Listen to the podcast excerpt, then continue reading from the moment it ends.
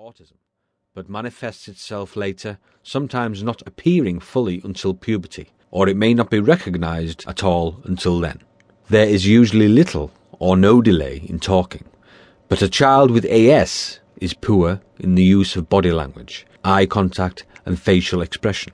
He seems to prefer his own company to joining in and playing with other children. Other oddities are an inflexible insistence on certain routines and an overwhelming desire for sameness in everything. The AS triad of impairments affects social behavior, communication, and imagination. Behind every diagnosis of AS lies a puzzling story of negative tests and positive symptoms, and a family history of unusual personalities, especially in fathers, brothers, and sisters. It can be a privilege and a pleasure to have an AS child to care for and help in simple physical ways, and to protect in a world that does not understand him, and vice versa. Such a child is likely to be bright, but uses his intelligence along different lines and feels affection from a different viewpoint from a neurotypical youngster. This viewpoint can help us in our general understanding of humanity. Children with extreme forms of PDD, for instance, Rett's disorder, childhood disintegrative disorder, CDD, or Fragile X syndrome, or with serious learning difficulties or severe autism, are easily recognized by teachers and classmates as being different from other children. But of course, AS children are not responsible for this. Youngsters with AS have a much worse time than their peers and are subject to bullying at school because they are seen as psychologically normal but awkward and unfriendly. There has been a dramatic and continuous increase in the number of recognized cases of ASD, especially since AS has aroused such intense interest. The number of children with ASD now outstrips that for Down syndrome and also cerebral palsy. Even the staid British Medical Journal currently refers to autism as an epidemic. In places as far apart culturally and geographically as Saudi Arabia, Quebec, and Cambridgeshire in England, the frequency of the AS variant of ASD is escalating, a further reason for its claiming so much attention. Autism, ASD, and AS.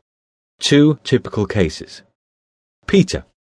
Peter was a beautiful baby after a trouble-free pregnancy, Helen, his mother, thought she was the luckiest woman in the world when she looked at his perfect, symmetrical features, with neither the wizened old man look of some babies, nor the immature, chubby, babyish face. And he was so good too, seldom crying and taking his feeds without a murmur. Everyone said like father like son, for Philip, his father, had always been the quiet, shy type. In fact, Helen looked forward to her husband coming out of his shell to play with Peter like other dads. Delicious games such as This Little Piggy Went to Market and Incy Wincy Spider. However, this never quite happened, but Helen hugged her baby a lot to make up for it. Oddly, he felt awkward in her arms, as though he didn't fit.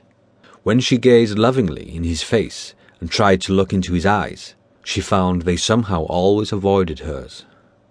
Her son's lack of response puzzled her and hurt her feelings, but she told herself to thank her lucky stars for the quiet nights. Peter's sight and hearing were checked and found to be normal, but he hadn't yet begun to babble or play baby games with Helen. He seemed so alone. It was the pediatrician, several months later, who first suggested that Peter was autistic. Rosemary. Rosemary's parents, like Peter's, were professional people. Her father was a lawyer, her mother a math teacher. At the age of seven, Rosemary was considered a bad mixer. She did not join in with the others at school and never wanted to bring any friends home to tea. Her parents were not worried though, because as far as schoolwork was concerned, she was well up to average and well above it for arithmetic. English was her worst subject. She was particularly fazed by poetry because it says things that aren't true. Rosemary disliked team games, partly because she was no good at them as a result of poor coordination, and partly because she preferred doing things on her own. The outcome of this was that she was always the last one.